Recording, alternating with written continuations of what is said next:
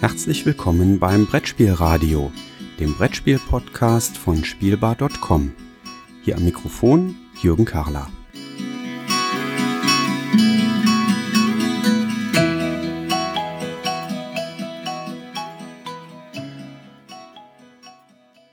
Heute habe ich die wunderbare Gelegenheit, hier am Ravensburger Stand auf der Messe Spiel 2019 in Essen mit Florian Baldenhofer zusammenzusitzen. Florian Baldenhofer ist äh, Repräsentant von äh, Ravensburger in den USA. Herzlich willkommen hier im Podcast des Brettspielradios, Florian. Danke, Jürgen. Ich freue mich, dass du dabei bist. Ähm, und ich glaube, eine spannende erste Frage ist auf jeden Fall die erste Frage, was tust du eigentlich bei Ravensburger in den USA und wie bist du da eigentlich hingekommen? Gut, äh, fangen wir an mit, was ich äh, tue in den USA. Ich bin ähm, dort zuständig für das äh, gesamte Spielegeschäft in Nordamerika. Ähm, das heißt, äh, von Kinderspielen über Familienspiele bis äh, hin zu den Strategiespielen.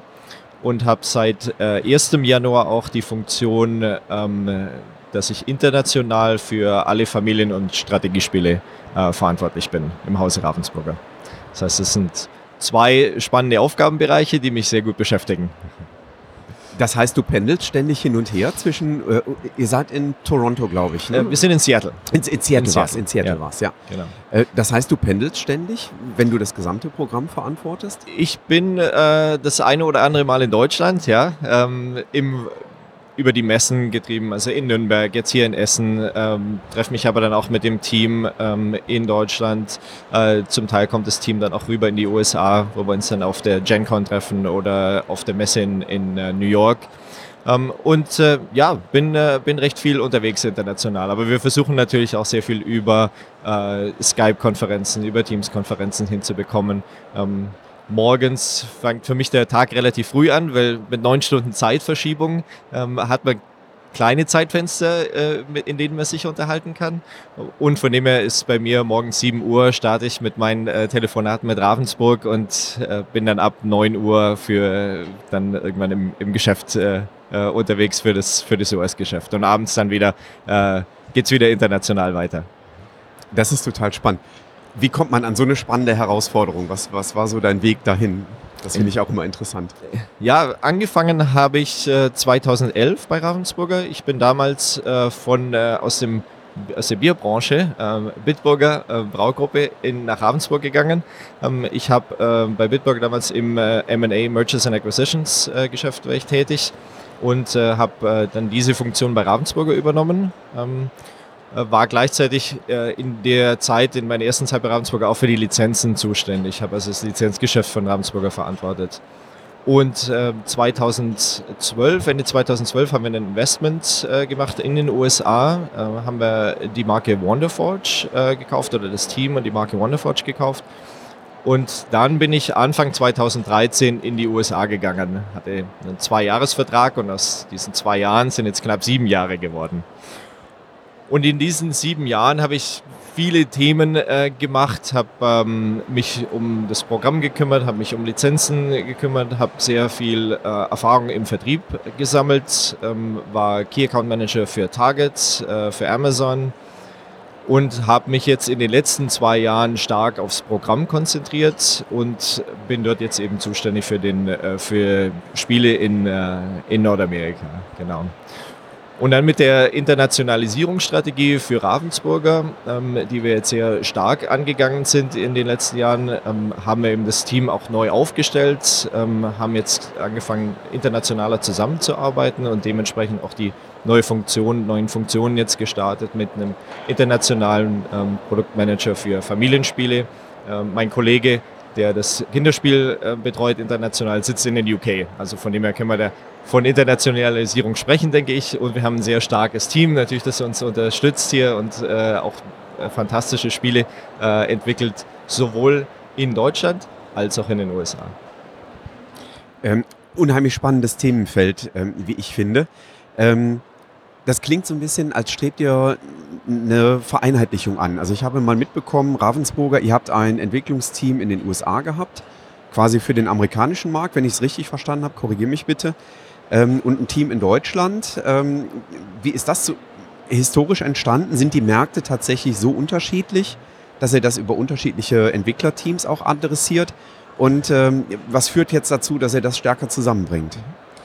Es ist historisch bedingt auf jeden Fall. Ähm, wir haben in der Vergangenheit sehr viel mit ähm, einem externen Studio zusammengearbeitet in den USA, die viel Entwicklung für uns gemacht haben.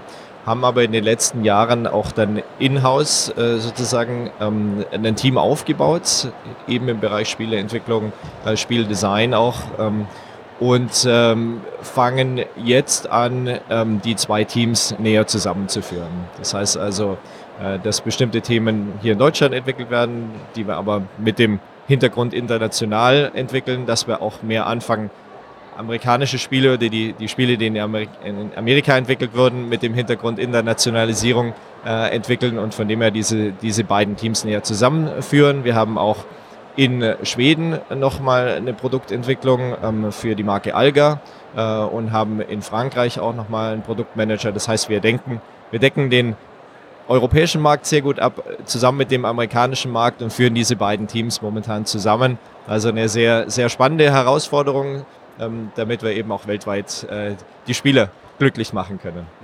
Ähm, und wo du gerade fragst, ob es Unterschiede gibt zwischen dem amerikanischen Markt und äh, dem deutschen Markt oder auch europäischen Markt, würde ich sagen, ja.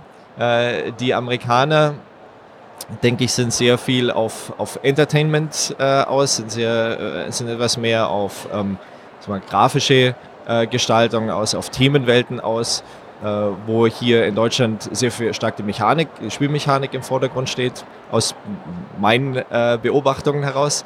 Ähm, und von dem her ähm, müssen wir schauen, also wir werden international Themen angehen, wir werden aber auch weiterhin fokussiert für die einzelnen Märkte ähm, entwickeln. Ähm, man sieht das ja in, in, einzelnen Produkten, die in den letzten Jahren dann zuerst in den USA erschienen ist. Äh, Villainous, äh, ein, ein, Stichwort.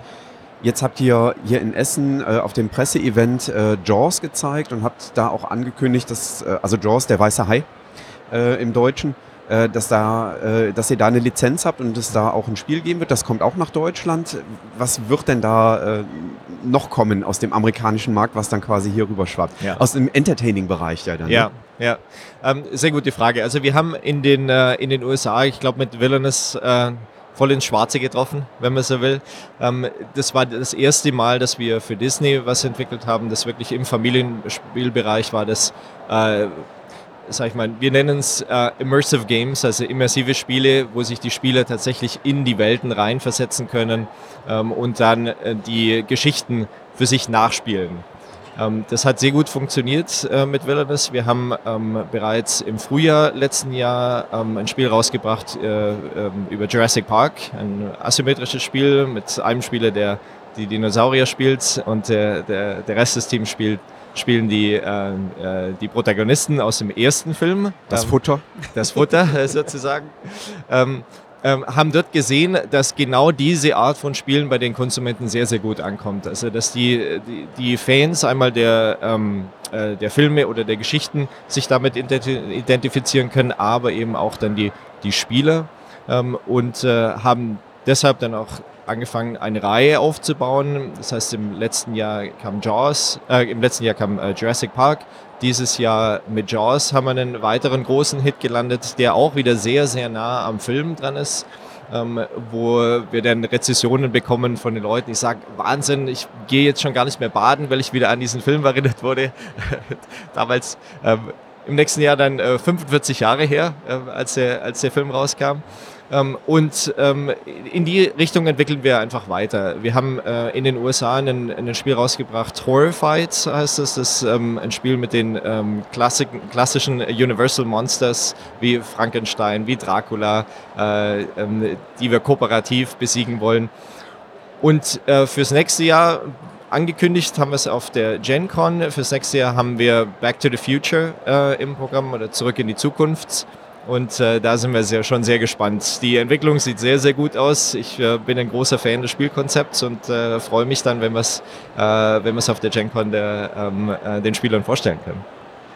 Und wenn ich jetzt Rückschlüsse ziehe, ihr vereinheitlicht äh, das internationale Geschäft, dann sind ja vielleicht sogar Hoffnungen, ich glaube, du kannst nichts dazu sagen, aber vielleicht dürfen wir uns Hoffnung machen, vielleicht kommen ja solche Titel äh, dann auch nach Europa rüber. Das finde ich äh, spannend. Ich sollte explizit nach Back to the Future fragen. Ähm, das hat mir ein Kollege, äh, der Christoph Post, aufgetragen. Insofern Dankeschön, dass du es quasi von dir aus angesprochen hast. Also drücken wir mal die Daumen, dass das dann gut läuft und dann auch äh, vielleicht sogar noch Europa rüberschwappt. Äh, das wäre natürlich grandios. Du hast vorhin angesprochen, in der, äh, einer der vorherigen Aufgabenbereiche war das Key Account Management für sehr große Handelsketten in den USA. Mhm. Ähm, inwiefern unterscheidet sich denn der Handelsmarkt in den USA für Brett- und Kartenspiele ähm, im Gegensatz zu Deutschland? Äh, also gibt es da noch den großen Anteil stationäres Geschäft oder sind wir tatsächlich doch deutlich stärker im Online-Commerce äh, unterwegs mit, mit den Playern wie Amazon und Co., äh, die da Relevanz haben? Wie ist das in den USA und wie ist das insbesondere bei Brettspielen in den mhm. USA da aufgestellt? Ja, also ich denke, der, äh, der Online-Handel hat einen sehr großen Anteil, nicht nur über natürlich getrieben über Amazon, aber eben auch über die anderen großen Händler wie Target.com oder Walmart.com. Ähm, nichtsdestotrotz hat der stationäre Handel auf jeden Fall gerade im Brettspielbereich einen, einen, äh, noch einen sehr großen Einfluss. Ähm, es ist, war interessant zu sehen über die letzten Jahre, wie sich insbesondere Target und Barnes Noble den eher doch ähm, Vielspielerspielen geöffnet hat. Das heißt, ähm, dass in der Vergangenheit ist man, ich sag mal zehn Jahre vielleicht her, ist mit so einem Target gegangen und hat dann sein Monopoly, sein Game of Life und äh, sein Scrabble gefunden. Ähm, das hat sich sehr stark geändert und äh, zu einem Positiven hin für den gesamten Markt. Ich denke, denn heute sind sehr viele, sind sehr viel mehr Konsumenten mit herausragenden Spielen wie einem Katan, wie einem Ticket to Ride, die dann auch eben diese Spiele in, in, äh, in Target finden, bei Barnes Noble finden. Ähm, aber dann eben auch Titel wie Villainous von uns, die sehr breit distribuiert sind, äh, die sowohl bei Target als auch bei Barnes Noble sowohl und, und auch bei Walmart äh, im Regal stehen. Ähm, das heißt, es ist eine sehr, sehr spannende Entwicklung und von dieser Entwicklung profitieren dann auch, profitiert auch der Fachhandel äh, Fachhandel, einmal der Spielwarenfachhandel, aber dann auch gezielt der Spielefachhandel. Also wir nennen die äh, Hobby Game Stores. Ähm, äh, von denen gibt es, wir sagen, 1500, 2000 Stück äh, in den USA. Ähm, und da sieht man auch immer mehr den Trend hin, dass die sowohl Handel als auch Spielecafés dann betreiben. Das heißt, ähm, wenn ich, in, wenn ich mir Seattle anschaue, es mir auch recht häufig äh, dort unterwegs. Spielen auch zu Hause sehr gerne und sehr viel. Ähm, wenn man dort äh, am Wochenende in ein äh, Spielecafé will, muss man Montag schon äh, angerufen haben, äh, Tisch reserviert, denn äh, Freitag bis Sonntag sind die, sind die Spiele, Spieltische gut gefüllt. Ähm, das wird auch sehr, sehr stark vom Publikum angenommen. Das heißt, die Leute gehen dorthin, leihen sich Spiele aus, bestellen was zum Essen, spielen dann durch und können sich dann die Spiele direkt nach Hause mitnehmen ein unheimlich spannender Ansatz. Da findet man auch wieder dieses Entertaining äh, mit drin, was der, ja, Nordamer was man dem Nordamerikaner zuspricht, äh, ja. dass er da eben äh, drauf abfährt. Ja. Äh, formulieren wir es mal so ein bisschen umgangssprachlich. Wir hatten auch schon andere Interviews im Brettspielradio, mhm. wo die, äh, das Thema der Spielecafés äh, in, in, Nordamerika und auch in Kanada schon mal angesprochen worden ist. Das war das Gespräch mit äh, Hendrik Breuer, welche, falls jemand der Hörer da auch noch mal reinhören möchte mich würde noch ein Aspekt interessieren. Letztes Jahr habe ich beim Ravensburger Presseevent ein Interview mit dem äh, Redakteur Ravensburg und dem Entwickler von Google äh, führen können. Ihr habt letztes Jahr ein Quizspiel auf den Markt gebracht, ähm, was unter Einbindung des Google Assistant ähm, gelaufen ist. Mal so in der Retrospektive, äh, seid ihr zufrieden mit dem Ergebnis, was bei rauskommt? Und insbesondere für mich auch spannend, wird es zukünftig noch mehr geben äh, in solchen in Interaktionen und Kooperationen äh, mit dem elektronischen Bereich, mhm. wie ich es mal ganz breit formulieren würde. Also ich denke, es war auf jeden Fall eine sehr, sehr spannende Entwicklung für uns, ähm, in diesen Bereich zu gehen, zu sagen, Brettspiel kombiniert äh, mit digitalem, ähm, mit digitalem äh, ähm, Inhalt sehr große Herausforderung auf der technischen Seite, wo wir heute immer noch dran sind, weil die technische Entwicklung sich natürlich immer oder Technik sich immer weiterentwickelt, Updates kommen, die dann eben auch in für das Brettspiel dann relevant sind. Das heißt, also, es ist nicht wie ein Brettspiel, dass es einmal steht, dann äh, muss man es nicht mehr anfassen außer man macht dann schöne Erweiterungen dazu. Aber hier sprechen wir von was das einfach ein lebendes Spiel ist. Das heißt, ständig ähm, weiterentwickelt wird, einmal inhaltlich einmal technisch auch angepasst werden muss. Herausforderung, ich denke, da haben wir was im Markt, was sehr innovativ ist. Ähm, wir haben es jetzt dieses Jahr auch ausgerollt, international. Das heißt, äh, in den USA ist es jetzt angekommen, es ist in England angekommen, in Frankreich. Ähm, und wir werden dieses Thema digitale Einbindung in Spiele definitiv weiterdenken. Denn ich denke, da gibt es sehr spannende Ansätze ähm, über Google, über ähm, Alexa ähm, und wer auch sonst immer noch im Technikmarkt unterwegs, unterwegs ist. Und ich denke, in diese Richtung werden wir denken. Ähm, äh, wir wollen einfach auch als Ravensburger eine innovative Marke äh, bleiben. Ich denke, wir haben es äh, sehr stark bewiesen im Bereich Tiptoy. Äh, wir haben es sehr stark bewiesen äh, jetzt mit Gravitrax wieder. Äh, und von dem her gehen wir in diese Richtung und denken da einfach in, in verschiedene nach, oder in verschiedene Richtungen, ja. Absolut. Ja. Tiptoy ist in Deutschland ja, glaube ich, äh, unheimlich erfolgreich. Ähm, habt ihr das auch in den USA gelauncht, das Produkt eigentlich?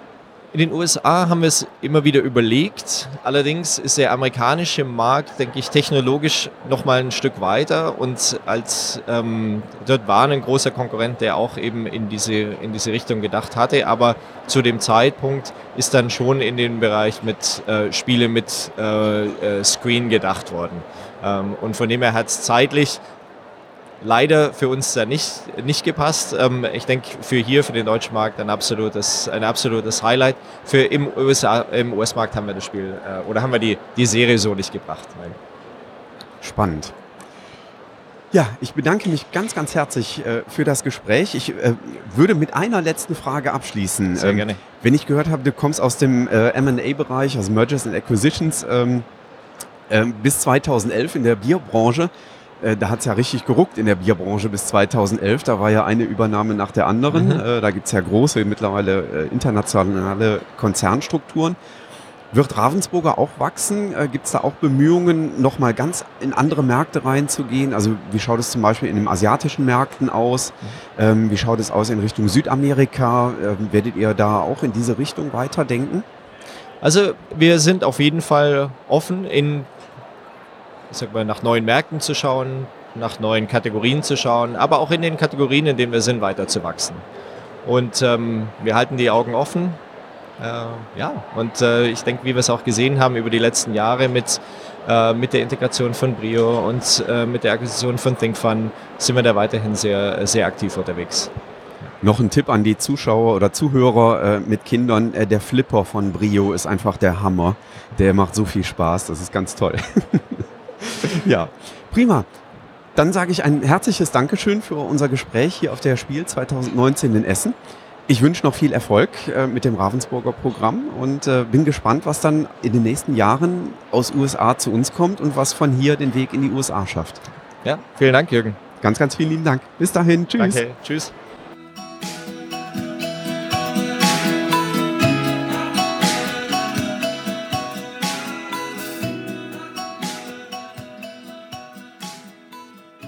Vielen Dank fürs Zuhören.